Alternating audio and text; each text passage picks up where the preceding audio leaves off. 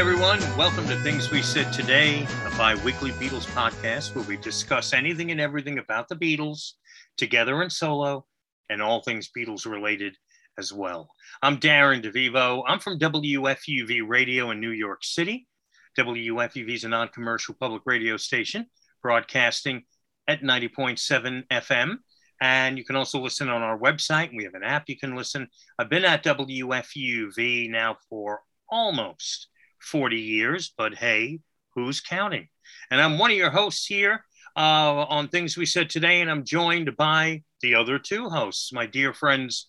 Uh, you know, um, this guy is a longtime radio personality who has dedicated most of his some 40 years of broadcasting to uh, the Beatles, hosting a variety of Beatles oriented programming programs.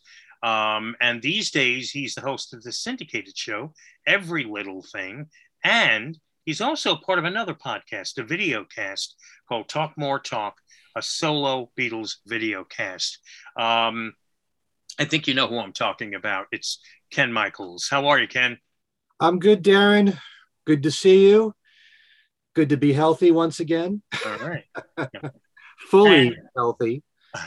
Uh, our other hope our other host is uh, Alan Kozinn, the acclaimed writer, journalist, music critic. He's spent some 40 odd years at the New York Times, well, not at the New York Times, but writing, uh, contributing to the New York Times, a lot of classical uh, pieces, writing about the Beatles. More recent years, his works have popped up not only in the Times, but in the Wall Street Journal. He has several Beatle books under his belt, and the one we're all waiting for coming out later this year the McCartney Legacy, Volume 1, 1969 to 1973. Ladies and gentlemen, you know him, you love him, you can't live without him. Alan Kozinn. Hi, Alan. Hey, Darren. Hey, Ken. Hello, everyone. Hey, Alan. So now that we all remember who we are and what we're going to remain, let's go to Ken because you know, um, uh, you know, Ken's got news, and at the beginning of our show, it's news You don't want to tell. You don't want to tell uh, our viewers what the show's about. Um, no, we'll leave them hanging because we don't know what the show's about. Actually, okay. folks, we're just scrambling right now for a topic. No, we'll. Uh, I'll, should I tell them? Yeah, why not? Yeah, okay. Happy 40th anniversary to Tug of War. We're going to concentrate on Paul McCartney's Tug of War album um, an album that most uh, McCartney fans hold in very high regard. Some consider it amongst his best works, if not his best album. Um, but I don't agree. And we'll talk about why and all other things tug of war in a few. But Ken, the news first. You're going to leave everyone in suspense now. All right, that. you want me to do the whole show now and then we'll do the news? well, the news is actually quite brief because the last show that we did it went on for hours. So um, this will just be a few minutes here. But as everyone knows, Paul McCartney kicked off his Got Back tour in Spokane, Washington last Thursday night. And a few days before that, he actually went on Twitter and asked his fans if there's any songs that could suggest that they'd like for him to do in concert. Although I'm sure he was sent a list of songs based on his first concert, and the next two that followed, his set list didn't vary too much at all. We're going to talk about his set list at the end of the newscast here. All right, just released digitally is a new song from the Umoza Music Project, an African band from Malawi. Paul plays bass on their song called Home, which is the title track to their new album, due out May 27th. Paul recorded his bass during the worldwide lockdown at his home studio, and the album features singers on the banks of Lake Malawi collaborating with other musicians, many of which are from the UK. Really interesting song. I think it's very good, and you can actually hear a little bit of a bass solo towards the end of that recording, which you can all check out on YouTube. Again, it's called Home, the Umoza, U M O Z A music project. On April 23rd, Paul also posted a photo from Linda of him with George Harrison and George Martin for St. George's Day. And Paul wrote, For the Georges I have known and loved, have a great St. George's Day. Really nice touch there. I don't think I've seen that photo before. Uh, with special thanks to one of our listeners, Nick Butler, we learned that many of the albums released on the Dark Horse label, besides George, are now available for streaming on all platforms, including Spotify, Apple Music, iTunes, Amazon, and so on. This means artists like Splinter, Jim Horn, Ravi Shankar, Attitudes, The Stairsteps, Jiva, and Henry McCullough. A lot of stuff there worth exploring, some with participation from George. And a reminder that Olivia Harrison's book of 20 poems for George called Came the Lightning, it's actually not like lightning and thunder, it's lightning uh, will be out June 21st as a mass market item for 35 $35 from Genesis Publications. There'll also be a collector's copy version and a deluxe version as well, all of which are detailed on the publisher's website, which is genesis-publications.com. Just learned that uh, the Beatles and India documentary, for which we did an interview with Pete Compton, co-director for the documentary. It is coming out on DVD and Blu-ray. It is due out June the 21st. You can actually pre-order it right now on Amazon. And uh, as far as I know, it should still be running on uh, the cable channel BritBox. Our listener, Greg Thurman, let us know that the May issue of Recording Magazine includes a nine page article on Get Back, the documentary, and the technical side of it written by Mark Hornsby. Uh, with thanks to our colleague Ken Womack, we find out that there is a new book out called The Rise and Fall of Father Lennon, all about John's great uncle, William George Lennon. It's written by Philip Kirkland, and Ken Womack himself has written the foreword for it. It is available to order right now on paperback and Kindle on Amazon. Willie Nelson has just released a brand new album, which is called The Beautiful Time, in which he's covered the Beatle classic with a little help from my friends. Willie also recently covered All Things Must Pass on the album The Willie Nelson Family, which came out last November. And going back to the tribute album to Paul called The Art of McCartney, you might recall he covered yesterday. Yesterday. Uh, three weeks ago, we got to hear 20 seconds of a demo that Paul McCartney made of the song Attention, which he gave to Ringo for what was to be a Stop and Smell of the Roses album. Paul and Linda appear on three songs on that album, and this demo was given to saxophonist Howie Casey to prepare him for the sessions. Howie submitted for an auction for Omega Auctions, which took place on April the 26th. This demo was on a Maxell 660 cassette tape with handwritten labels. The back of the cassette lists handwritten. The songs Attention, the Carl Perkins song Sure to Fall, which Paul recorded with Ringo for the album, and the song Route 66, but next to it saying the name Berry, as in Chuck Berry, even though Chuck didn't write it, Chuck did record Route 66. The entire demo of Attention runs four minutes and two seconds. What you can hear on YouTube is just 20 seconds of it. And uh, finally, still no word on the forthcoming archival box set for sometime in New York City. We're hoping to hear something because June will mark the actual uh, 50th anniversary for the album for its release here in the US. All right, that's all the news. Told you it'd be brief. Ah, that's all the news? That's it. wow. Interesting. Well, I had several years worth of news on the last show. All right. Well, on to um, on to uh, our topic today. Were we going to talk about the set list? Oh yeah, that's true. Um, Paul McCartney's set list did not vary too much from his last set list before COVID. And did you want me to read all the songs, guys? Yes, so, if you want to. So if this this is a spoiler alert for anyone who still goes to the trouble of not wanting to find out before they go and see Paul perform. This was the first concert, and in the second and third concerts, he made a few slight changes. Started with Can't Buy Me Love. Next, it was Junior's Farm, Letting Go, Got to Get You Into My Life, Come On to Me, Let Me Roll It going into Foxy Lady. He's still doing that. Mm-hmm. Getting Better, the only song from McCartney 3, Women and Wives. I can't believe he's not doing Find My Way. Anyway, uh, My Valentine, he's continuing to do 1985. Maybe I'm amazed. I've just seen a face in spite of all the danger. He's still doing that one. Love Me Do, Dance Tonight, Blackbird, Here Today, Queenie Eye from the new album, Lady Madonna. What's that? I thought you said something. One of you guys said something. Um, Lady Madonna, For You from Egypt Station, being for the benefit of Mr. Kite, something, obladi oblada, you never give me your money. Uh, that's the first time since 2003 he's doing that. She came in through the bathroom window, first time since 2008.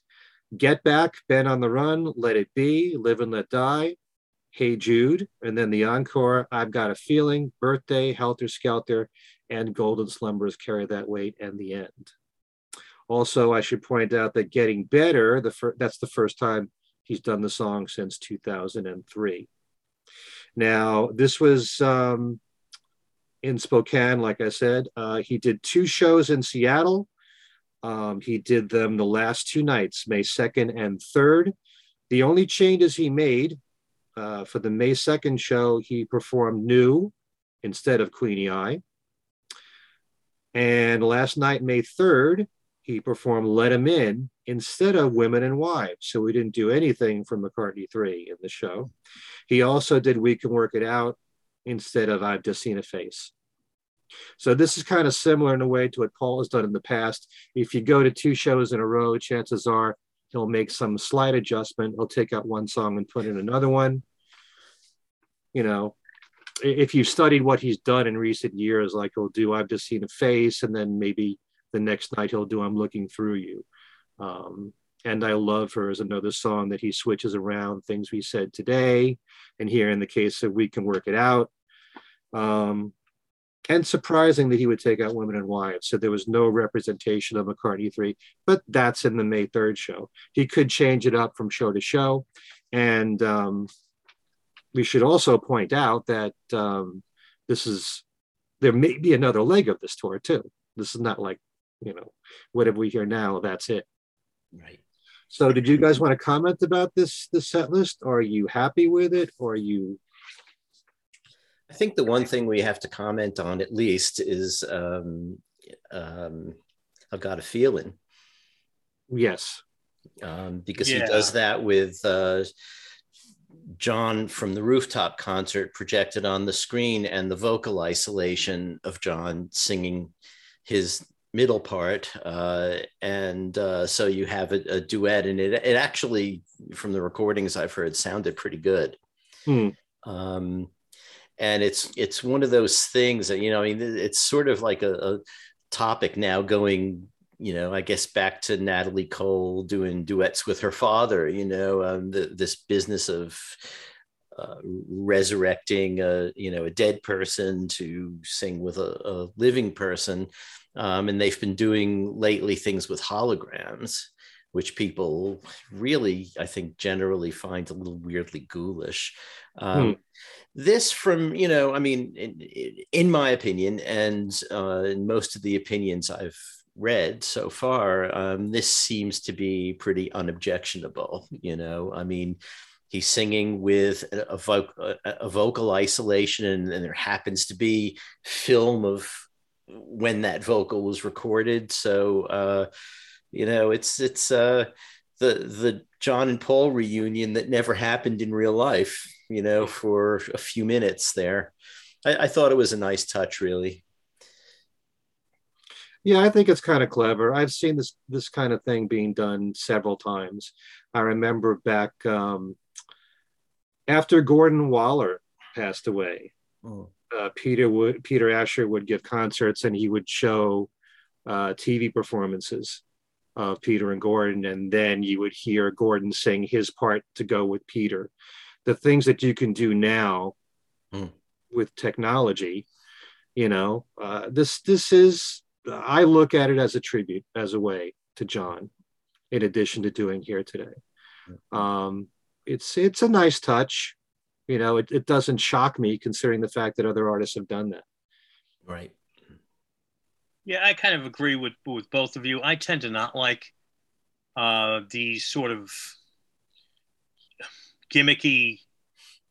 Even that's not maybe the accurate word, but these sort of gimmicky touches where, you know, somebody will do a duet with a musician who's passed, or uh, you know, like you mentioned, the hologram, which I think is what I don't know if they've done it yet, but I think that was ABBA's plan for this reunion that they were going to do. Although in the case of ABBA, I think there's such a phenomenon uh, that the, uh, a hologram tour concert uh, actually could be a lot of fun and could work just because of who and what ABBA is as as an entity. Mm. But for the most part, I tend to be very skeptical of of these. I made it a point to really not watch any of the video online. I caught maybe seconds of it. It was intriguing, but I I thought, you know, for, for several reasons. Number one, I want to be surprised. I want to see it for real when I go see him at MetLife Stadium. Mm-hmm. Um, and you know, it's like I said, it's not really um, uh, a practice that really knocks me out. I can't think of a time that I really enjoyed, you know, hearing technology bring two artists together. Um, so, but uh, fundamentally, but I'm, I'm, keeping an open mind with this because it does look like it's a little different than what has been done mm. in uh, in the past. Yeah, so and it's basically the middle eight of one yeah. song in a concert that runs about two hours and forty five minutes. So, yeah. you know, it's not like he's doing the whole concert with John. I mean, so. I have my problem. My, I have other problems. Uh, the common complaints about this tour that that's probably the least uh, of the things I'm concerned about or you know wondering about. You know, the set list. I do understand that Paul really does not allow. He's got so many classic songs. He has to do two thirds of his set. May you know has to be done. I get it, but oh, all right, half of his set has to be done. Um, oh, maybe a third. but you know, I think, I think you would be. I think we would be a little more willing to embrace a rep, repetitive set list if we didn't. If if we knew that the the shtick that goes around all the songs is going to be changed. Mm-hmm. You know, I don't want to hear the Jimi Hendrix story anymore, mm-hmm. uh, tied into Foxy Lady. Mm-hmm. You know, I don't want him coming out with all the flags of the nations they've played or whatever the deal is. I, you know, I don't want to hear the story about Blackbird. You know, um, because you know they're coming. You know, you look at the set list, I'm thinking more along the lines up. He's going to tell that story. He's going to tell this story too. Yeah. And I don't like being negative. This is Paul. McCartney, but mm. I'm here, not physically, uh, but I'm doing this. My I, this is my my career is directly or indirectly the result of being a McCartney fanatic. I don't like being critical, but it's just like after so many years, and it's I feel it's my duty. I want to see the shows when he comes through New York City. I go see them all if I can. I've seen most of them. The bad, the B side of that is everything that's repetitive really is repetitive, whether it be a set list or a shtick or, you know, whatever the case might be. And then I won't even get into the voice thing because I don't know what to think about that. Uh, he didn't even. It doesn't even look like he's attempted to back away from things that he cannot sing anymore. And I was holding out hope that perhaps in the time away from the stage that maybe I don't even know if this is possible, but that he went maybe to a vocal coach or did some practices or exercises to try to strengthen what he has left. It does not, from what I've seen, the little I've watched online, it does not look like his voice is in good shape. And, you know, he hasn't, doesn't sound like he's done much to help it. It kills me to say this, but, you know, but I'm there at MetLife Stadium. So, you know. In terms of flags uh, in Spokane, I don't know about Seattle. I haven't seen the video for it, but he came out with the Ukrainian flag at the end. That's different. Yeah. See, in this instance, that's fantastic. But when, you know, he plays in New York and he comes out with the New York state flag. I think he's done that. The state flag, I don't even know what the New York state flag looks like. what's the point? You know, um, Big Blue has the Excelsior. Yeah, yeah, it's got the thing in the middle. Don't tread on me. No, I'm kidding. or whatever that is. It's like that doesn't. It doesn't. It's it, once or twice. Great. Next, you know, let's you know come up with something a little different to open an, an the encore. Hmm. Again, it kills me to be negative, but I know how you feel. I'm torn between. There's two sides of me. This one side that says we should be grateful that Paul is doing anything at this point. You know, he's about to turn 80 years old. Time is precious. His life is precious. You know, he's got a family that he loves that I think, you know, if he wanted to spend every single moment for the rest of his life with Nancy or his kids or his grandkids, he has every single right to do that. He doesn't owe us a thing. He doesn't owe us a concert. He doesn't owe us a new album. He owes us nothing. So the fact that he's spending any time with us, a night with us, on the one hand, I feel so grateful that he's doing that. But at the same time, the person that studied every single song he's ever given us and realizes that he's got so many great songs in his back pocket that he can whip out, you know, and so many that were hit records, many of which he's never done live before. You know, I don't see why there can't be more of a compromise, yeah. why he can't do, um, you know, I've said this so many times now. You know, he's got three number one hits in the United States that he's never done live before. What other artist in music history can have that kind of a luxury that they decide that they're not going to play those songs? He's never done Uncle Albert Admiral Halsey. He's never done With a Little Luck. He's never done Say, Say, Say. Of course, you got to question who would sing Say, Say, Say with him. But there's so many great songs in his arsenal that he can that he can do you know, I certainly wouldn't mind if he did some Beatles songs that he's never done live before.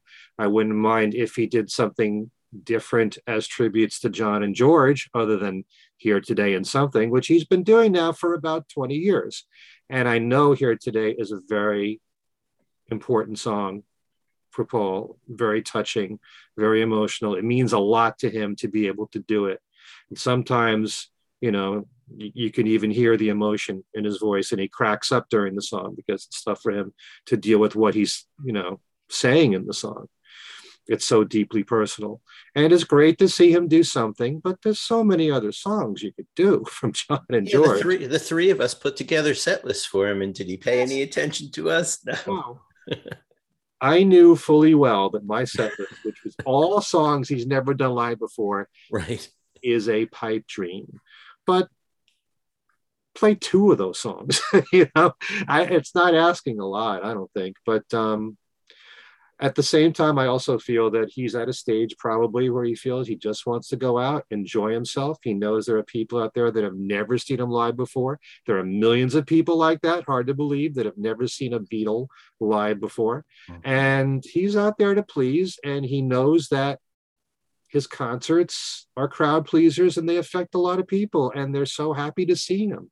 And he feeds off of that and he loves it. And if this brings him joy despite the hundreds of concerts he's given in his lifetime if it still brings him this kind of happiness do it. Yeah. Just uh, you know as a fan i just wish that he would acknowledge especially in his solo career you know so many other great songs that he's done that he's never done live before and, and probably never will yeah. The thing that um, Darren mentioned about the between song shtick, hmm. um, I, I, once asked him about that. Actually, um, it was in you know right after the 1989 tour, and it just you know this is the downside from a performer's point of view of people who listen to every bootlegged performance, you know, because having heard them all, you know, you heard the stories every time. And then, you know, 89, he hadn't been on tour for a while. So these were, you know, this was sort of new com- compared with now, where he's been pretty consistently out there. Um, and it, it, it seemed to me that, okay, you know, probably the reason he's telling the stories, exact same stories in between the exact same songs is, is that because, you know, you, you know that you've got 90 seconds for the lighting array to move from here to there. So he's got a 90 second story. to Hmm. go in there. But you know, I asked anyway. You know, why is it that like you know every night it's uh, you know introducing Linda as Gertrude Higgins, for instance. Um, and he fo- so he for his answer he focused on that particular one and and said, you know, I, the thing about Gertrude Higgins is that you know I'm introducing the band and if I just introduce Linda, there's always going to be some wag out there who will, you know, call out something, you know, hurtful. If I introduce her as Gertrude Higgins, it totally, you know, diffuses that, um, you know, and people laugh instead of whatever someone was going to do. Um, I thought that was actually a pretty clever approach to it. I mean, it would be good if he if he did change up some of these stories. Um, but like Ken says, there are people who've never seen him. On the other hand, there are people who've seen him 20 times, you know, who could probably talk about singing along with the songs that could mouth along with the stories, Mm. you know, because they, they are the same. And um, well, what can you do? It's like, a, you know, it's like I've, I've, I've said before, I think there are, there are basically two approaches to doing live shows like this. You know, on one hand, you have Paul who puts together a show and there might be some substitutions from one, night to the next, but it's basically the same, including all the patter in between the songs. Um, this is the show. It's like it's as if it's a written show, you know. Um, and on the other hand, you have, say, you know, Dylan who will do a, a almost a different set every night, or Hendrix who would play two sets a night, and they'd both be different. And even if he played the same song, it would be completely different. Um, that seems to be the other extreme, you know. To me, I, I mean, I find that a little more exciting than the totally written out show but um but this is you know this is the choice he's made. This is what he feels comfortable doing and, and there it is. It's kind i of like also think they're a little looser. I think they're a little looser when they're in small venues you know like like the up close show or the cavern or you know these these things where you're not also dealing with the lighting moving and the projections behind you on the screen. He he is a little looser in those. That's why i like those shows better. You know, as someone who's gone to a lot of concerts, there are a lot of veteran artists out there who, from tour to tour, don't change all that much. Hmm. You know, they take out a few songs, they put in a few new ones, but there are certain core songs that they have to play, and they're comfortable with that. You know, they know what their legacy is, and they know that there are certain songs that their fans want to hear no matter what. And so, Paul, unfortunately, I, I'm critical of him because I love his entire catalog. There's so much great music. When you're familiar with everything that he's done, you can be far more critical, you know, because you know what the possibilities of what he could do. Um, but it's it's not an uncommon thing that a lot of artists out there do something like this from tour to tour and don't change it all that much. On the other hand, as someone who is a you know fairly big fan of Todd Rundgren, that's somebody who from tour to tour does something completely different mm-hmm. almost every single time. Yeah. He has a few core songs that he has to play, but you never know what he's going to do from tour to tour because one of his tours is unpredictable, and he is. Paul is not. Maybe that's what the tour should be called, not got back. Um, predictable. he was going to do all of um, tug of war, but he heard Darren was going to be at one of the shows, and he scrapped that idea immediately. All the more reason to do that and pipes of peace together. so I wouldn't mind that. So is it topic time? I guess. I think so. We've been talking about Paul. We're going to continue talking about Paul uh, as we look at a very, very important album in McCartney's catalog as a solo artist. The album Tug of War, released in April of 1982.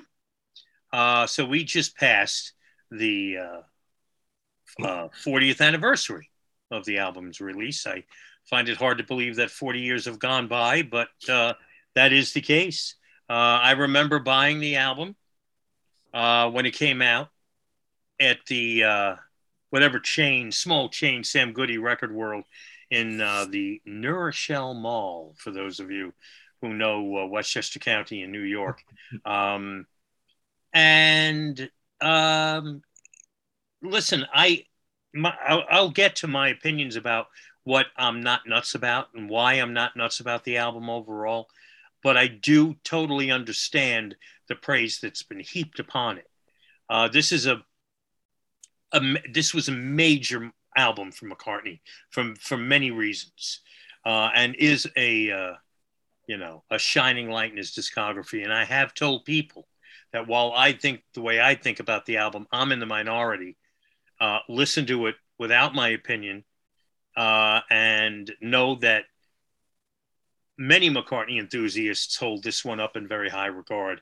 And um, you know, so before I play the bad guy, though, I guess we should go, you know, and share some thoughts about our individual thoughts about the album, our first impressions, later impressions, favorite tracks, what we think about the album. Is it McCartney's best? Is it one of his best, or is it overrated? Uh, whatever the case might be. So uh, let's start with um, we start with Alan. Okay, um, I think it's one of his best. I, I don't know that I'd say it's his best, um, but it's definitely up there for me. Um, I listened to it, uh, you know, this week preparing for the show. I listened to both the original and the remix. I, I don't know that I have an opinion about which is better, or, or, if I if I did at one point, it may be back in the show we did about the you know deluxe edition coming out. Um, the parts of it, the new one sounded slightly you know clearer, all the things that remixes do, but uh, the the original sounds good to me. Um, the thing about this album and why I think it is one of his best is that um, with a lot of his records, there are some really high points and some you know moderately low points things that you know i can't figure out why he put on there because the b-sides of the singles are usually better than what you know certain of the songs. I i don't tend to like his sort of like funk workouts. So um you know the uh, other well what's that you're doing on this um normally doesn't do it for me um this time when i listen to the two versions it uh you know I thought I thought it was okay. I didn't, you know, I, I sort of was thinking, you know, I, I, normally don't like this song. It, it actually, uh, it, it's fine, you know, it doesn't bother me. Um, so maybe I'm getting undiscerning in my old age.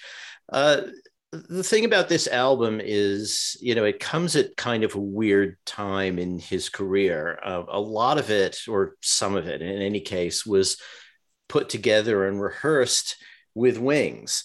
Um, and there are some outtakes and uh, uh, you know just sort of working tapes of, of some of them um, going back to say 79 or so uh, and then there was you know the mccartney album which was a totally solo project uh, and then two years from the mccartney album to this so he had a lot of time to get this together decide you know what kind of thing it was going to be a wings thing or, or a non wings thing.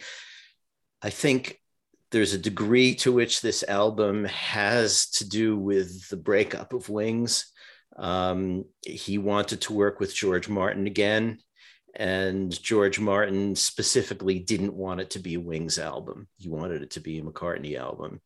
And, uh, you know, basically, the guys in Wings sort of, I think they understood the McCartney album. Okay, this is something he wants to do, but um, apparently Paul was not all that forthcoming with them about what was going to come next.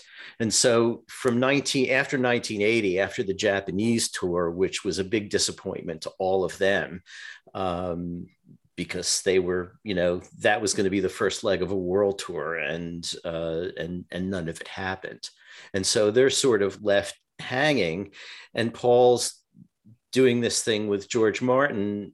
They don't know that George Martin doesn't want them. They don't know really what is going to be going on, and um, I think I think Laurence Juber read in the British music press that Wings had broken up, and no one had had told him. And he called Paul and and said, um, you know, I read this thing, and he's, he's oh yeah, I was going to uh, talk to you guys about that.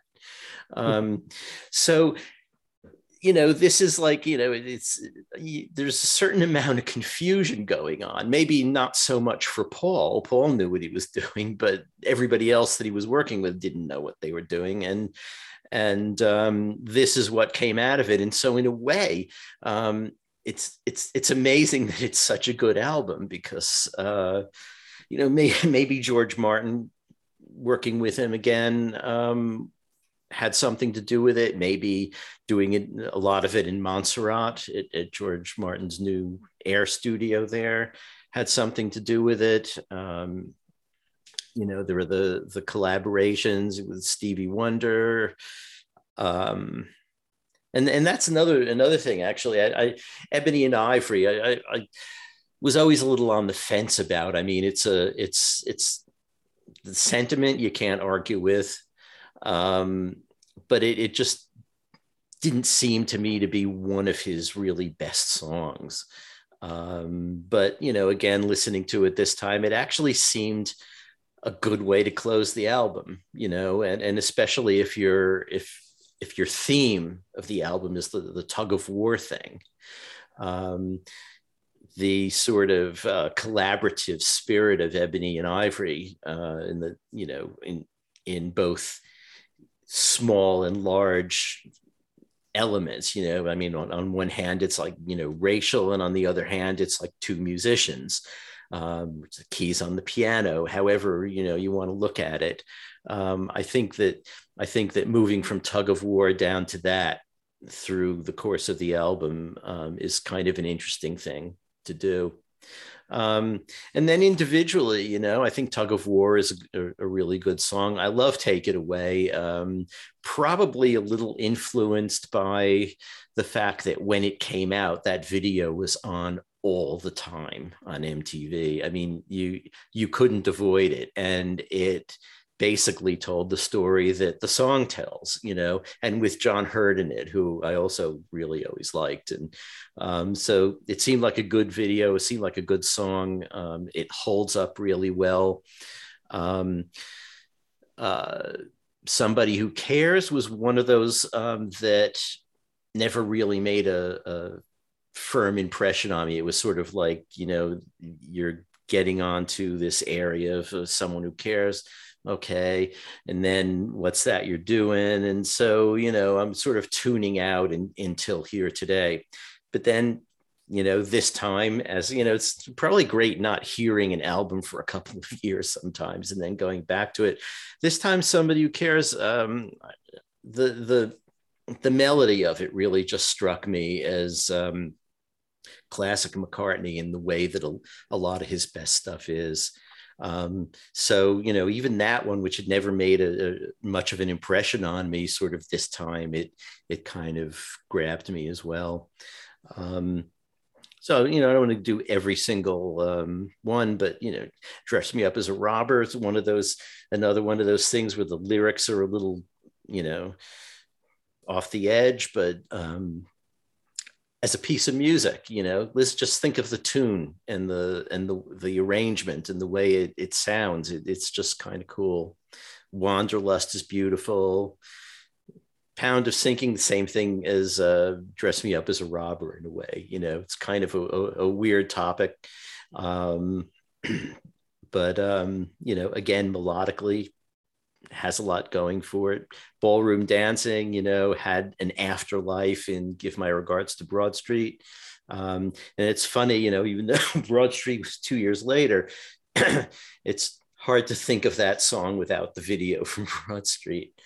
Um, so, anyway, that's basically um, my feeling about it. It, it. it really held up well for me this time, and uh, and I listened to it to, to the two versions like one after another. So, you know, playing the, the same album basically twice in a row and not feeling like, okay, let's let's get this over with already. I, I that that says a lot.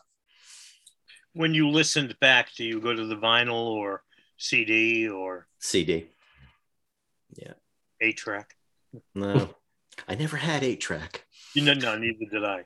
All right. Uh, well, Ken, uh, I know that you love this record. I do love it. I think it's one of his best. Yeah. I remember thinking at the time, I was so impressed by the songs and the production behind it. I mean, I've said this before that when it comes to Paul McCartney with orchestration, with strings or with horns, there is nobody better on the planet than George Martin to work with him. And this album proved it. Um, I'm most impressed with the quality of the songs. I like every single song on the album. Obviously, there are some songs that you consider to be the best ones, and then there are the weakest ones. I think um, Get It is probably the weakest of all the songs on the album, but it's still a very enjoyable tune. And um, so many aspects of this album I like. Uh, I really wish that Paul, and I know a lot of people don't feel this way.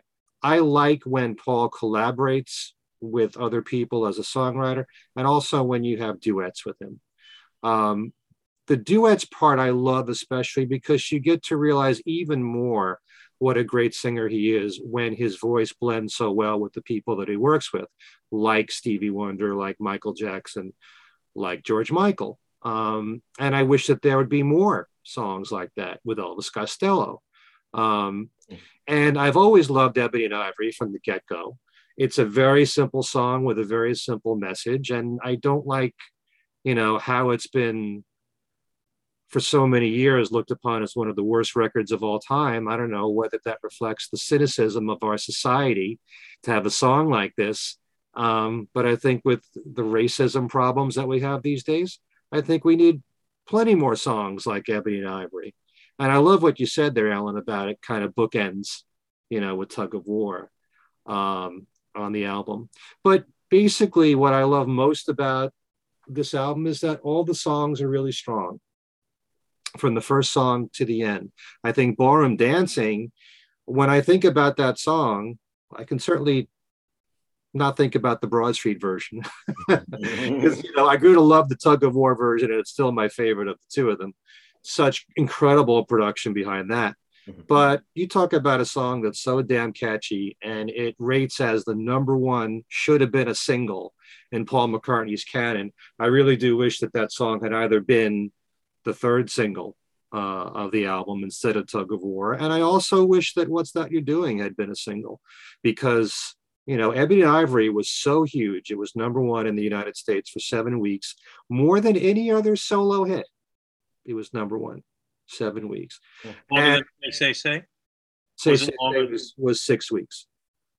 But, um, you know, you have to think about at that time what worked on the radio. And if Ebony and Ivory was a big hit with the two of them, go with the other song. The only problem I've ever had with What's That You're Doing is sometimes I think it goes on a little bit too long.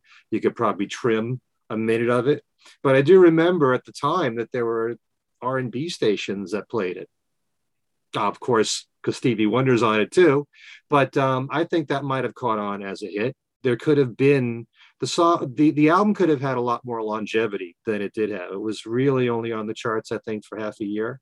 Deserved to be on much longer than that.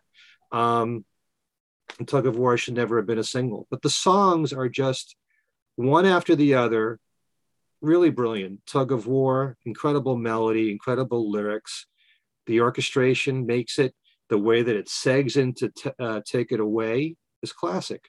Those two songs belong back to back uh, on uh, on the album. I love the sequencing on this album. Somebody Who Cares is vintage McCartney, great acoustic tune. I love the little guitar solo in the middle. Song has a real warmth to it, and there's something about the way that Paul delivers it vocally. It sounds like vintage McCartney.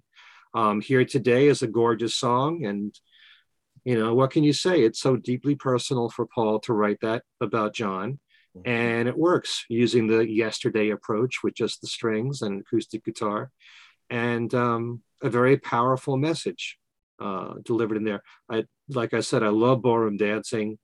Uh, the pound is sinking is a very quirky song. It's one of those songs where you've got a lot of individual songs that are strung together very much like other things that paul's done like band on the run for example, mm-hmm. or going back to Happiness is a Warm Gun. I always think about that with that song, that it was separate songs strung, strung together, musical pieces strung together that mm-hmm. flow together well.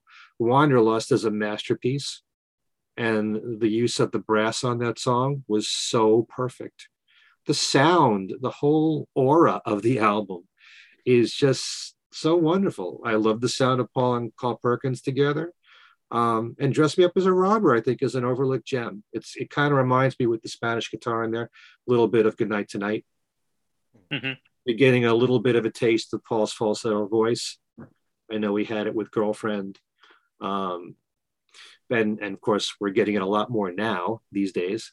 But um, overall, the, the reason why I love the album, first and foremost, is that the songs are really good, the performances were great production, which is never as important to me as the strength of the songs, the production was as perfect as you could possibly make it for these songs. Um, there is, as you said, Alan, a lot of confusion about whether or not, you know, would this have been a Wings album? What happened with Wings? Um, I have a lot of trouble sometimes accepting the storyline that yes, I know George Martin wanted Tug of War to be a McCartney album and not a Wings album, but ultimately Paul makes the final decision and everything that he does anyway.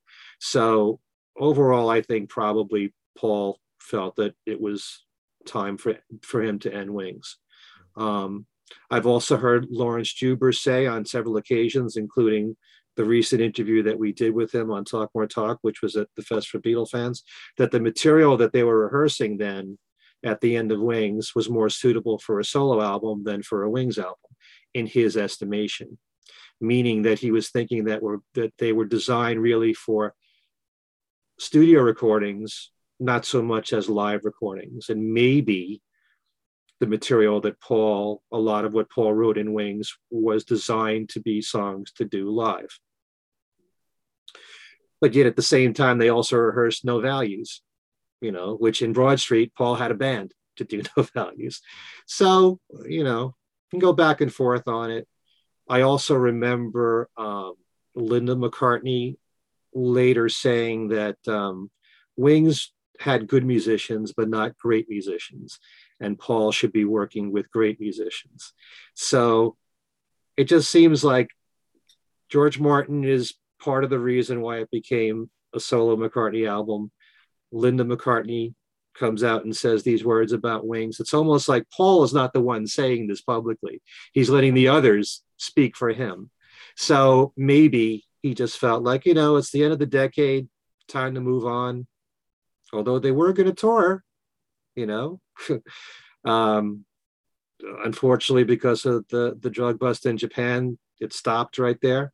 But there were plans for them to do, you know, more countries. So I, I don't really know for sure what was going on in Paul's head at the time, how much of an influence. I'm sure George Martin was an influence. I'm sure Linda was an influence. But ultimately, if Paul wanted this to be a Wings album, it could have been because, you know, he was the leader, he was the boss, but he went with what the others recommended to him. And probably he wanted to go more in that direction. I think I said enough. um, I agree with everything the two of you said, uh, and I enjoyed getting your perspective on these two. Picking up where you left off, Ken, um, I've often wondered okay, uh, could Tug of War have been a Wings album? Um, and, and, and you mentioned something interesting. I can't see a lot of these songs being played live uh, by Wings in a rock and roll band and concert setting. Um, that could be one of the reasons why I couldn't warm up to tug of war like I had in the past. Um, I'm also looking at the at the at the, the the guests that played on the album. By not locking yourself into one band with one drummer, one lead guitarist, you know, um, it allowed McCartney, I think, to uh, explore different styles in different ways. You could do a ballad with strings. You could do a, uh, an upbeat song with uh, uh, somebody who's kind of walked that line of rock and jazz. Steve Gadd, one of the drummers on the album. Um, You could get a guy like Stanley Clarke in there, uh, brilliant bass player, one of the greatest of all time, and um, and and let and, and Paul let somebody else's bass voice be heard. Couldn't can't do that really unless you're Steely Dan. We could have a band and not use any of the members in the band on your recordings, which was the case with uh, a lot of the early stuff. Um, to have wings, you're locked into something. hmm And uh, maybe Laurence Juber's uh, ha- hit the nail on the head. It didn't sound like the type of material that a rock band would do. This was a little different. You could say Um, that for a lot of the stuff on Back to the Egg too, though. But Back to the Egg plays like it wants to be a band album. Hmm. You don't. You. I mean, to me, a lot of Back to the Egg is, you know, it's a heavier rock-driven album that you would have a rock band play on. Um, and McCartney, the, Wing, the Wings albums all sort of had not a sameness. That's not the right word I'm looking for, but they each album kind of came off as uh, fairly cohesive and always had those little McCartney moments. You know, you gave me the answer on Venus and Mars is a perfect example where Paul goes off and he's Paul for one song, but then it comes back into Letting Go, Rock Show, Spirits of Ancient Egypt. Uh, any of the albums, back back to the Egg had the rock song, rock song, rock song. Then they go off. There's the broadcast, something a little different. There's Baby's Request. Tug of War just seems to be the type of album that one rock single rock band with set musicians. Uh, it benefits from having different voices in there. Um, again, a little bit of a stab in the dark, and not really. It doesn't really have any much to do with my opinion uh, uh, of the record. Um, so I have to go back to you know when I was younger to where my mind was at at the time the Tug of War came out. Um, coming off of Back to the Egg, which was a great rock record. Uh, McCartney 2, I was 15 years old when McCartney 2 came out. I didn't know really what it was. What what what was Paul trying to do with this album? Hmm. I'd never heard anything like that from any artist. Um, even if it was the debut of a new artist, here's their first album. You play me McCartney 2, I'd be like, huh? Uh, but coming especially after Back to the Egg, McCartney 2 really threw me. I didn't hate it. I didn't like it. I've grown to like it, and I've grown to love it actually, because of the. I see where it belongs in his in his catalog. I see why he did what he did. That he didn't necessarily set out to do an album. He just was messing around at home with a lot of downtime, seeing what you know, throwing stuff against the wall, seeing what sticks. I think we talked about this on the show maybe last year. Uh, it's my belief that if Paul didn't get arrested in Japan, McCartney 2 would never have come out, at least not in 1980 as a, you know, as what it ended up being. Because it was not on Paul's radar to put this material out as an album. He would have been busy in 1980 with Wings on tour most of the year. Well, remember that they were performing coming up. That's one song, though. Yeah. I know.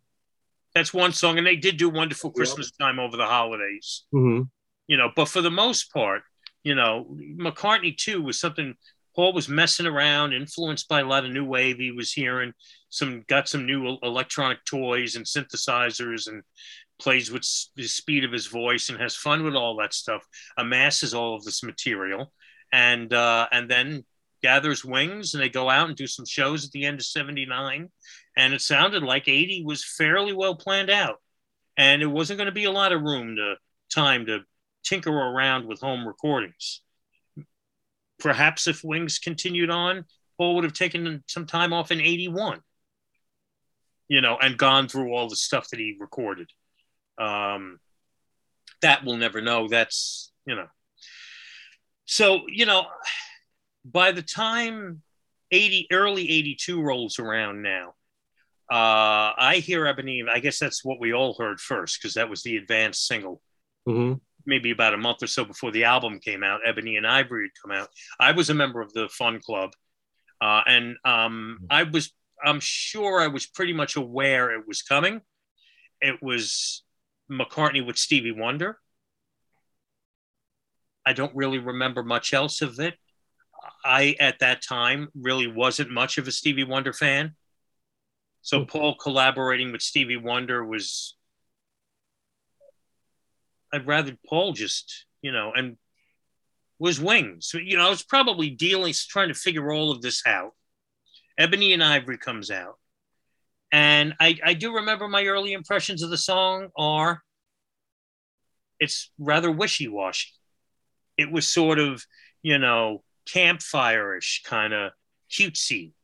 Um, and I couldn't warm up to it because of that. The sentiment, Grand Slam. Ebony and Ivory, I thought was also a great visual and a great idea for a song. And it is a strong song, but the execution of it, it was soft. You know what I mean? It was not getting embraced by the rock stations I listened to on the radio. You know what I mean? Rock radio was going to start turning its back, as we now know, on not only McCartney, but a lot of veteran acts in the 80s. Um, this was the be- maybe the beginning of, of, of that, but it never sounded to me like a song that would work on early 80s rock radio, whether you want to call AOR or classic rock wasn't around yet. Mm-hmm. And then Tug of War comes out. Now, Tug of War visually pops. It's a great looking album. The cover's great looking. The packaging is fabulous. It really, this is going to be good. All right, this is going to be good. And I listened to it, and all of the songs seem to have that lightweight saccharine feel to it, like middle of the road, light FM music. um, soft rock. I should say that's a better way of, you know, because I don't know if everyone knows what light FM means, but although I'm sure many, most radio major markets have a light FM station. Um, Ebony and Ivory was a good sampling of what Tug of War was to my ears. Now, early on, I thought it was brilliantly produced, and I was thrilled to see Paul with George again. By the time the album came out, actually, I should take back what I said before about being a bit confused about where was Wings with Ebony and Ivory, because we knew Wings were done by the time Tug of War came out. Uh, I can tell you a funny story that probably no one wants to hear, but you're going to hear it anyway because I'm one of the hosts of the show. And damn it, I'm going to tell the story. Um, I went to uh, an old Catholic boys' high school and um, in New Rochelle, New York, Salesian High School. Go Eagles. And I was sitting in the church uh, and we wore, it wasn't a mass, it was some sort of rehearsal for some concert or something was going to happen. That uh, the whole, uh, all that we walked through the New Rochelle up to the church in the pew. I had my daily news with me, you know, um, and I remember stumbling upon a little mention in the newspaper that Denny Laine had left Wings. It had to be the Daily News because I didn't read any of the local paper, and uh, and I let out with an audible "what" mm-hmm. uh, or gasp or something like that, and I think I was like, "Denny Laine left Wings." so at some point in '81. Uh, I think it was like it would have been like the spring of '81. It was literally. I remember thinking, technically, their 10th anniversary would have been in a couple of months. Denny Laine left wings? It can't happen. My world, the sense of world order went out the window. Okay. Uh, so by the time Tug of War did come out, we knew wings were done. Um, I didn't quite understand the whole thing at the time. But uh, all right, so I got the album I'm listening to, and every song has that very soft feel to it. There's no teeth in any of the songs. All of McCartney's albums were very diverse, but they always had some material on there that had some some teeth. Leave the McCartney solo albums out. McCartney and McCartney 2. Ram had Smile Away, Too Many People. Uh, uh, I don't need to go through all of them, but the, each album, you know, Red Rose Speedway had something funky on there like Loup. Um, Band on the Run had Jet. Uh, they all had some teeth on them, but Tug of War did.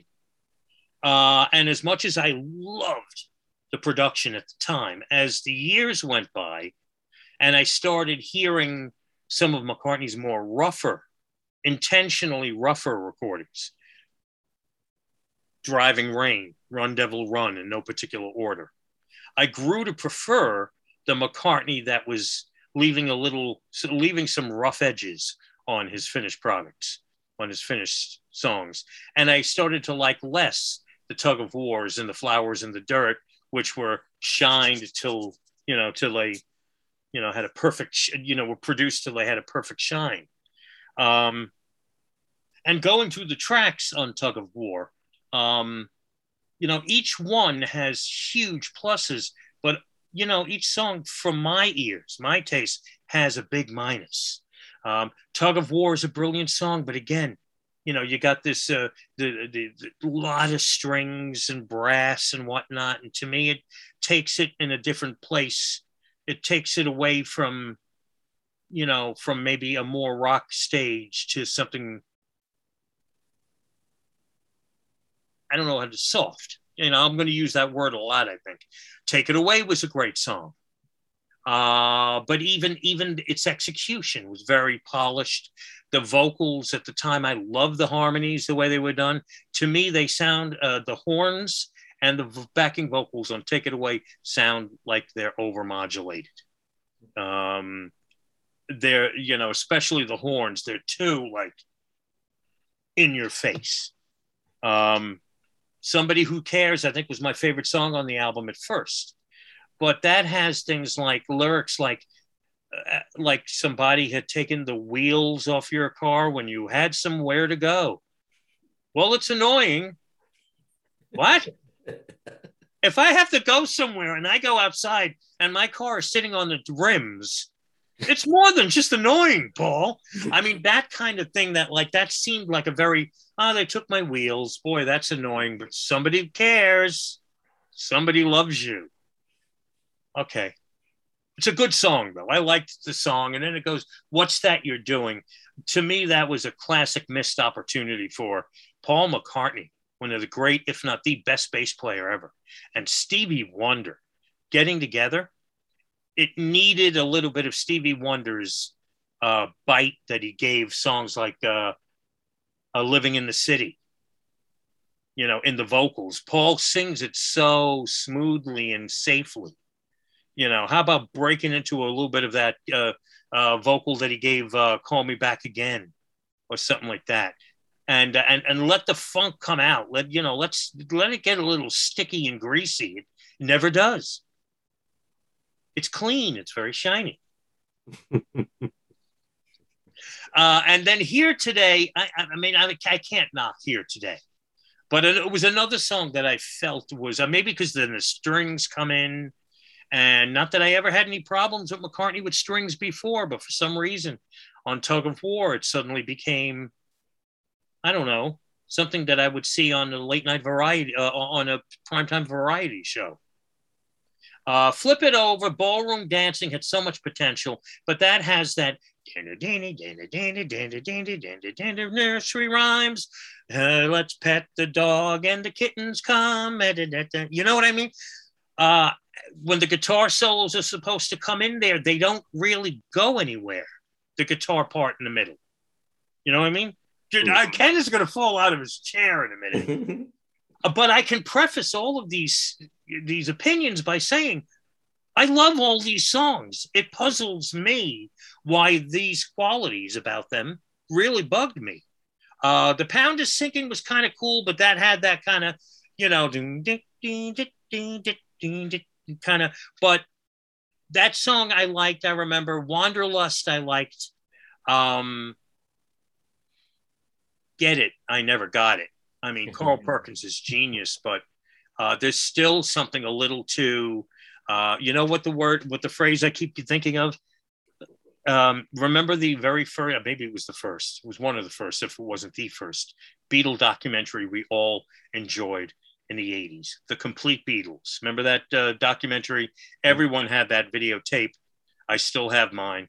Haven't watched it in decades. But there's a scene where Gerry Marsden of uh, Gerry and the Pacemakers is explaining what was happening in Liverpool at the time, how the kids in Liverpool were picking up on the American R&B records and uh, blues records, and how they were changing these traditional folk and blues tunes and things that they were hearing out of out of uh, out of America and some of the stuff happening in England, and how they would turn them into skiffle songs.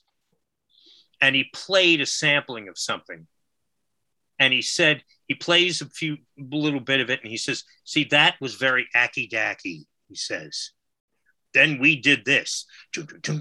You know, he goes into some, you know, basic rock guitar chords Aki Daki always cracked me up. Get it is Aki Daki to me on the album.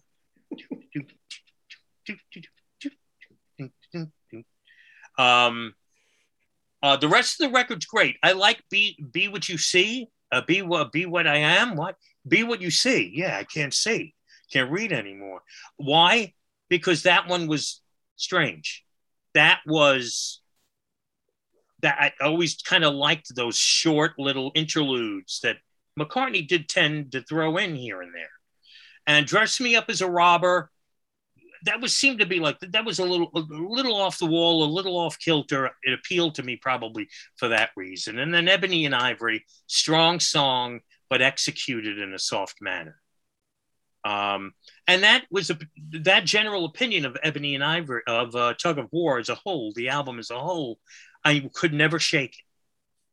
And it was reinforced as the first half of the 80s wore on because Pipes of Peace was the same difference. And it made sense because a bunch of the tracks from Pipes of Peace came out of the tug of war sessions. And to my ears, give uh, movie aside, give my regards to Broad Street as an album is the same continuation of that sound, that vibe. And they were it was all produced by George Martin. And that's why when I heard Spies Like Us in 85, mm-hmm. that to me was a very ordinary song. Paul probably wrote it in five minutes for a movie, but it had balls.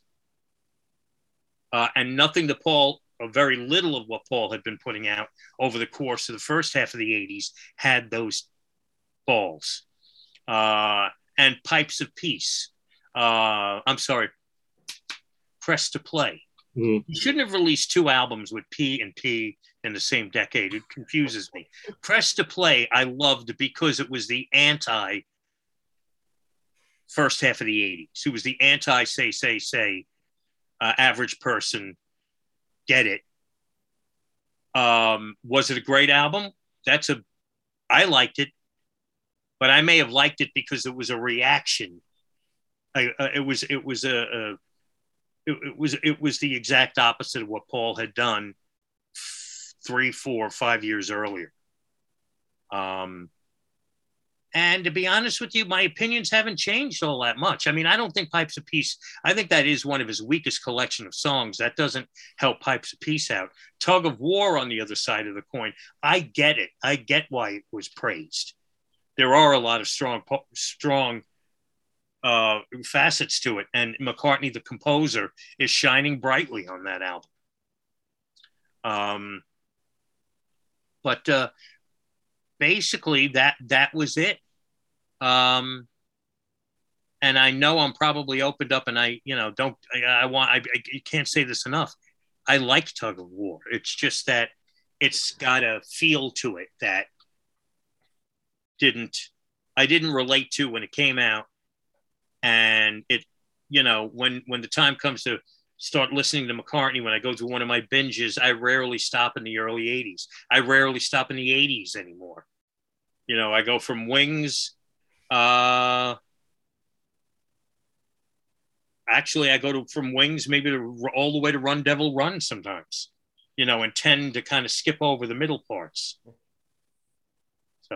Okay shoot me.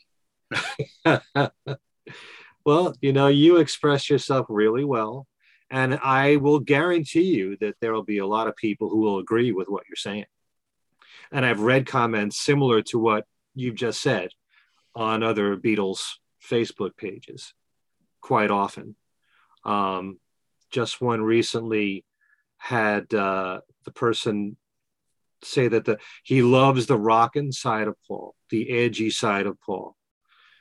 And uh, apart from not really being impressed with much of his music since, say, off the ground, this one person, you know, uh, he just,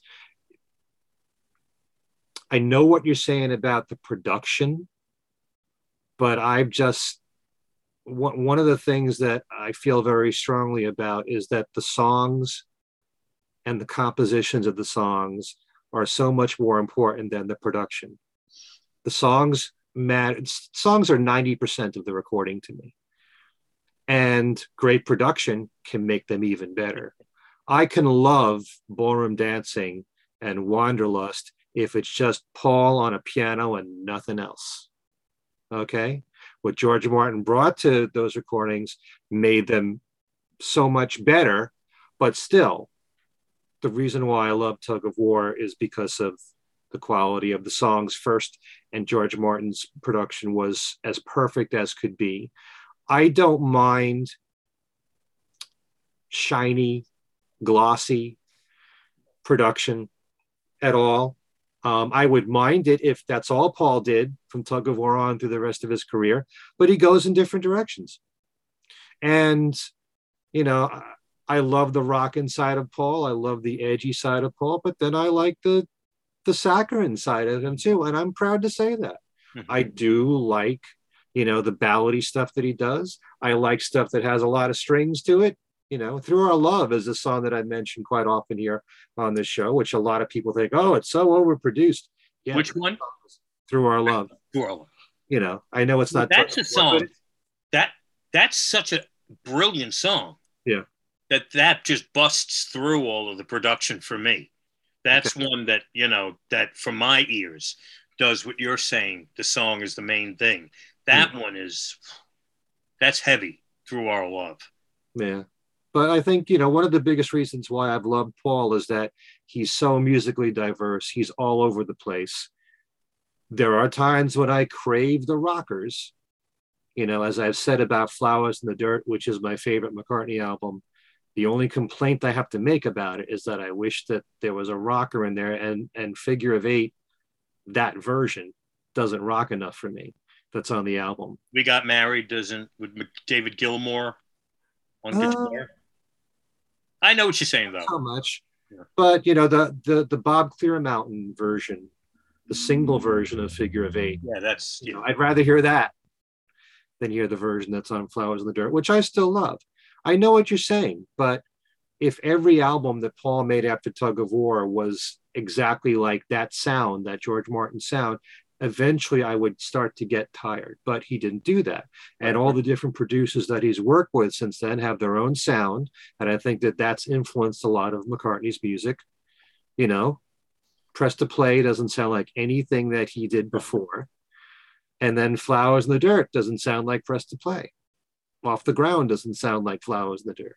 You know, Flaming Pie was another direction, much more stripped down. Um, in terms of production. But McCartney is so diverse. That's what I like about him. I don't mind hearing the softer sound of him. Um, somebody who cares, like I said, is is vintage McCartney, just like Through Our Love is. Um, I will I will say one thing, and this is something that I think we brought up here, and I certainly have on on Talk More Talk. But um, when you have the great talent that I think Stevie Wonder is. He's one of the greatest geniuses to me. What's That You're Doing was a jam. You know, it wasn't, in my estimation, a serious piece of work, but it's what the two of them could cook up together, have some fun in the studio, but it still sounds great. And I love Paul's vocals on there. When that album first came out, there were moments on What's That You're Doing when I couldn't tell one from the other. Okay. But you know, I just wish when you it's kind of like what's been said about the Rockestra theme. you've got all these great musicians in the studio with you, and you come up with something that simple. And I enjoy it. I love the orchestra. Theme. But when you think of the caliber of all the people there in the studio and what you could do, it's the same thing with what's that you're doing. I would give anything in the world if Paul and Stevie Wonder made an entire album together with serious collaborations, songwriting collaborations. So, but still, it all comes down to me with the quality of the songs. And I think Tug of War is, you know, it's, I think that Paul has about 10 or 11, 10 or 11 albums that I would consider to be great. Tug of War is it's like number five or six in his entire canon, mm-hmm. which is saying a lot. Alan, before we go to you, uh, one, one quick thing I want to just jump in and kind of, I've actually find it fascinating that I feel like Paul McCartney and Stevie Wonder were taking the same route together in the early 80s because it seemed like after Stevie Wonder's Hotter Than July album in 80, um, his music also uh, and his output slowed down. But the music that he put out after Hotter Than July uh, in 80 um, seemed to lose bite. Uh, and you rarely ever hear uh, people talk about the albums that followed that. There aren't all that many. Uh, and I'm disappointed that Stevie has, for whatever reason, sort of stopped making new music. But there's nothing that Stevie did uh, post Hotter Than July that I think uh, is good. Not bad. I can't think of an, another word. they're, you know, they're, eh, they, you know, the, and and but Paul snapped out of that soft period. Uh, Stevie Wonder did Ebony and Ivory with Paul, and I just called to say I love you, and uh, that's what friends are for. And kind of Stevie Wonder stayed there, uh, becoming that light FM act. Elton John ended up in that area too. Yes, I know exactly what you're saying.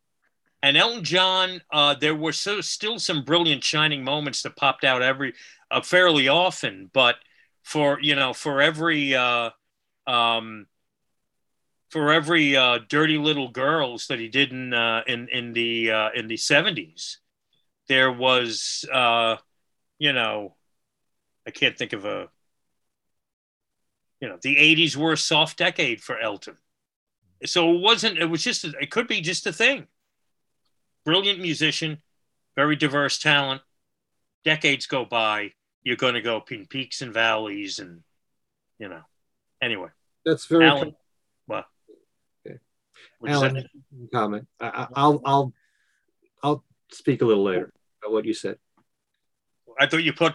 Did you put the bunt sign on there, Ken? Oh no, no. no, no. Oh, Alan, go ahead, Alan. Yeah, no, I, I don't know that I had any more to say. Um, I it was interesting hearing what it was that you didn't like about uh, about this, and uh, it, it, none of that really bothered me. Um, but you know, as as you were saying it, I was sort of looking for something on there that you know might have teeth I mean, certain aspects of Take It Away does, and um, maybe even a little of ballroom dancing, but just in terms of being driven.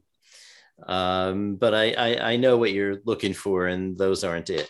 So um, yeah, I hadn't really thought of it that way. It's, it was an interesting perspective. Um, yeah, there's, another, there's also another thing. It could be for me, just simply a personal thing, a life thing. It, you know, it came out at a, t- at a certain time in my life at 17 years old, where maybe musically I was looking for something different. Mm-hmm. You know, and and and McCartney wasn't meeting it during that period of time. I don't know. I've often thought that because those those years, you know, you're reaching your late teens and it's also the... and and and McCartney may not have been delivering the type of music that I wanted uh, as my soundtrack. Whereas in the 70s, you know, Wings, the sun rose and set on Wings and still to some extent does. That, you know, those growing, my youth growing up in the 70s listening to Wings, I get the same emotional feel, attachment. I have the same emotional attachment to that material today as a 35 year old. Uh-huh. Um, but uh, you know, it may not have been what my ears wanted from Paul in the early '80s. Mhm. So Yeah, interesting. It also, I think, was the first McCartney album to come out on CD. Um, and when I say first, I'm talking about in Japan because that's where they were made at first, uh, almost exclusively. I mean, I think in Holland as well, but um, when CD started in uh, like late 83, 84, um, there were really just a couple of shops in New York that even had any. And uh, I used to um, spend my lunch hour walking between those few shops and buying whatever I, I could get, and um, found Abbey Road, the Japanese version of Abbey Road, which is now called the Black Triangle version. It's uh, apparently rare and um, pricey. Glad I have it. why do Um, you call it Black Triangle? I don't know.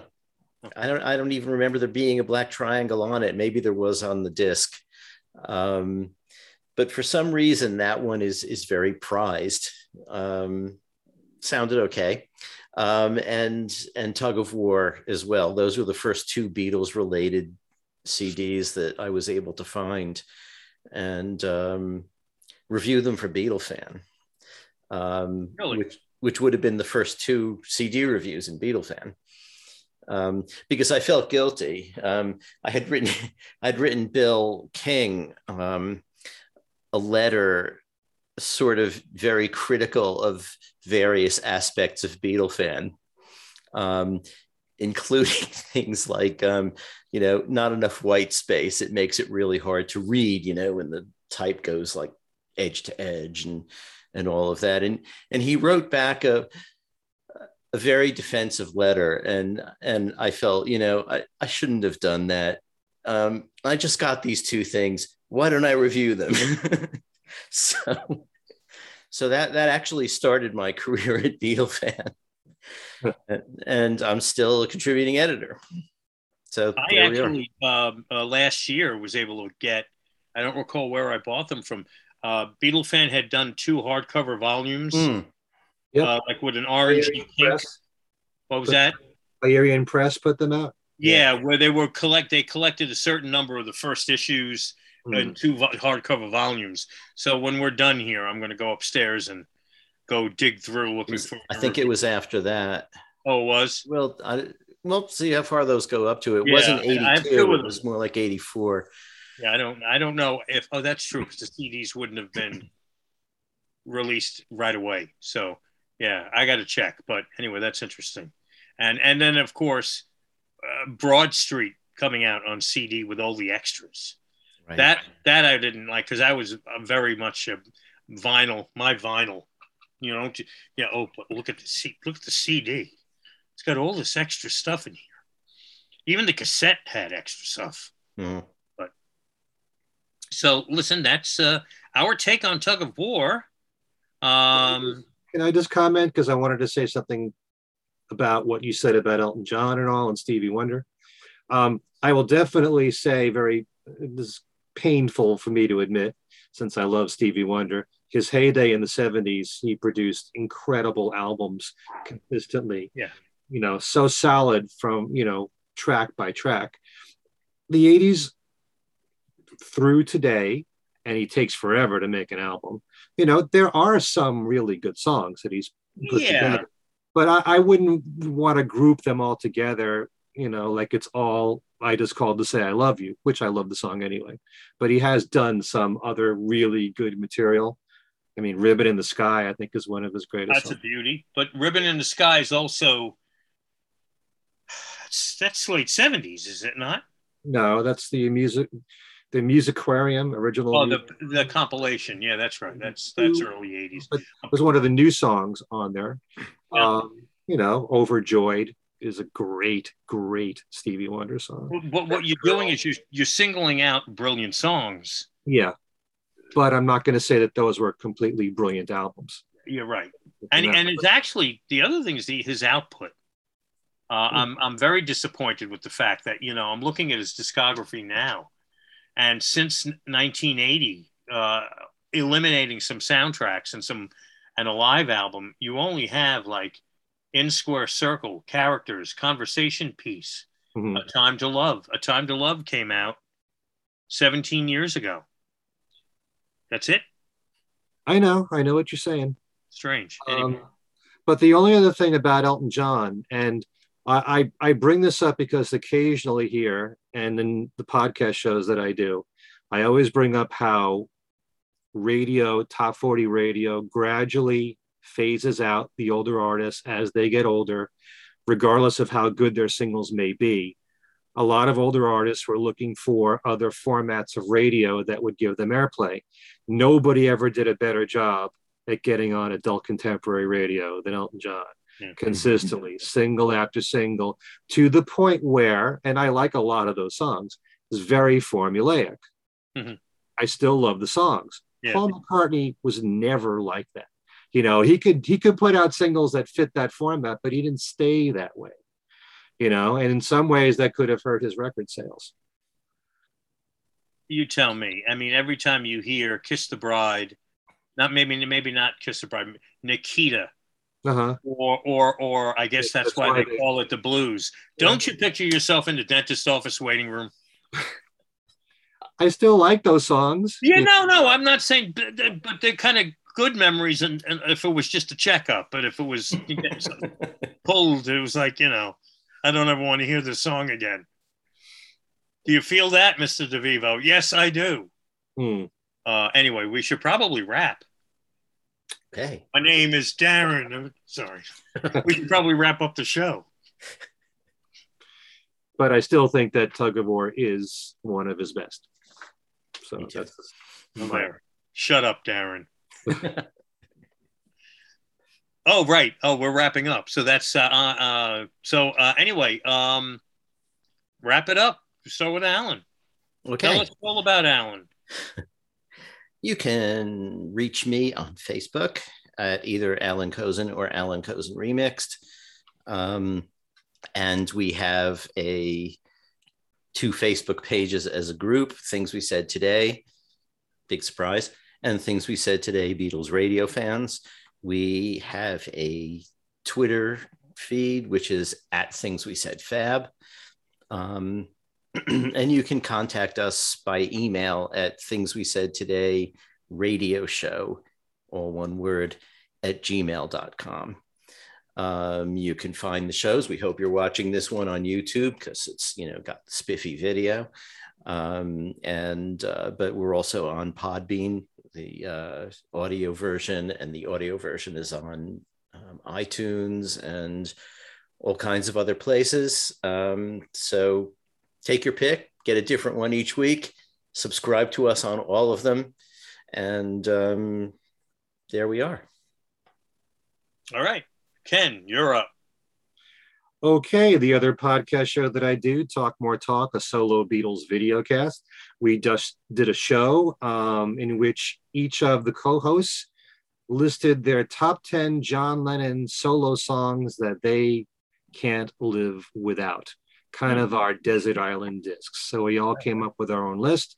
We talk about a lot of what's going on in the news. And just like we discussed Paul McCartney's set list for the Got Back tour. We did the same thing on Talk More Talk. You can uh, view that show on our YouTube channel, and it's on every single platform imaginable. you name it uh, Podbean, Spotify, iHeartRadio. It's on all of them. Um, if you can, please subscribe to that show. And um, I do that show with Kit O'Toole, Tom Hunyadi, and Joe Mayo. Also on uh, my own YouTube channel, Ken Michaels Radio, a few new videos I put up. Our colleague Al Sussman, I did a show with him, looking back at 1964 and New York radio and the Beatles' invasion of America and what that was like. And uh, it's great to talk to Al, who remembers WABC and WMCA and what it was like in those days. And I will repeat the same thing I said on Talk More Talk. One thing that I thought was really fascinating. We all know that I Want to Hold Your Hand hit number one in the US right before the Beatles appeared on the Ed Sullivan Show, right there in the beginning of February. In New York, it was number one the first week of January. we latched on to the Beatles faster than they did nationally overall. Um, I'd be curious to find out in the biggest markets if it was all that way. Have to do more of a study on that. But um, that first half of 1964 is so fascinating with how the Beatles dominated the singles charts. We also go into songs that that John and Paul gave to other artists like Peter and Gordon and Billy J. Kramer. And uh, just looking back at that time and what New York radio was like, great to have Al on as always. And we're hoping to have Al on again with you, Darren, to share radio memories of the Beatles. And of course, you're welcome too, Alan, if I can get you to volunteer. um, also, I had Skylar Moody on my channel. I met Skylar at the Fest for Beatles fans. We were on a uh, Beatles media panel. Skylar is a young Beatles fan in her early 20s, and she has a TikTok channel with a lot of Beatles content on it. She explains what TikTok is all about for all of us older folk that don't know what it is. And um, she's got a lot of young fans turning them on to the Beatles and sharing their feelings about the group.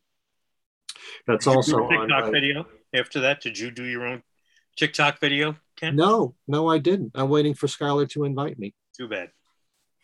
And finally, just before we recorded this show, um, I did a really wonderful interview with a guy named John Harris. John has spent 30 years um, doing a lot of audio production and mixing for a lot of TV shows, big TV events like the Grammy Awards, the Rock and Roll Hall of Fame, the Oscars.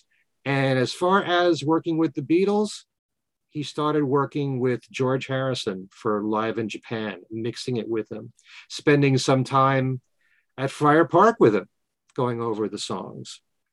He also has done a lot of work with Paul McCartney on uh, certain things like Paul is Live, uh, he was there for the broadcast of Change Begins Within, the David Lynch event for Transcendental Meditation at Radio City Music Hall, um, the benefit for Sandy at Madison Square Garden.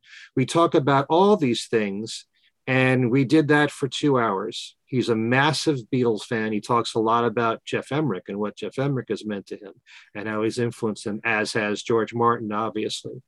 Um, but most of his work has been from recording live events as opposed to recording in the studio.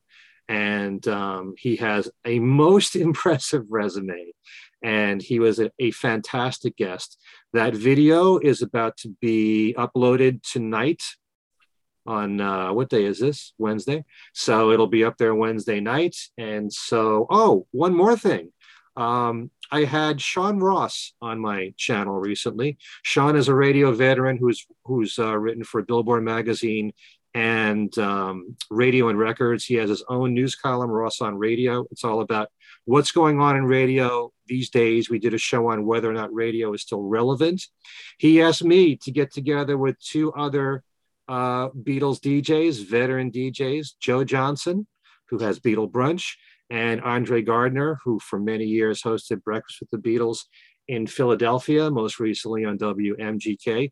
And we did a Beatles radio panel, all talking about our radio shows, how it all started, our love for the Beatles, what we thought of Get Back, all kinds of stuff is in that video, which will also be, be going up tonight, be uploaded tonight.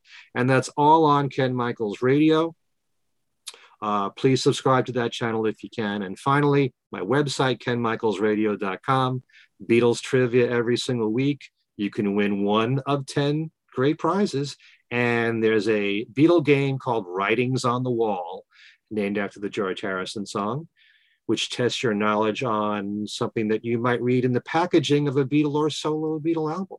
So visit the website as well, kenmichaelsradio.com. Okay, that was as long as the news, I think. oh, I thought this was the news for next show. No, no. Uh, and as for me, I'm on uh, the radio at WFUV.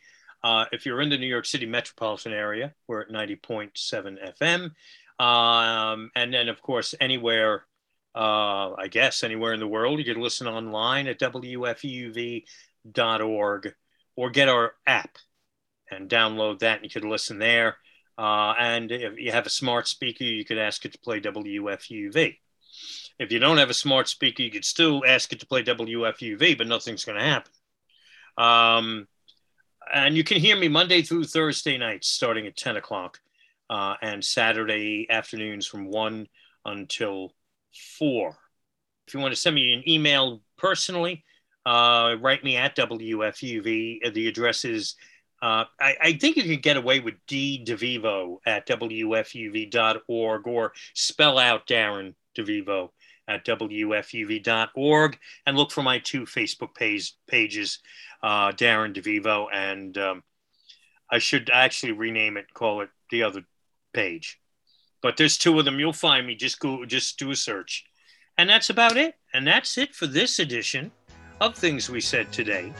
For Allan Kozinn and Ken Michaels, I'm Darren DeVivo, and we will see you again in uh, a couple of weeks. Be well. Take care.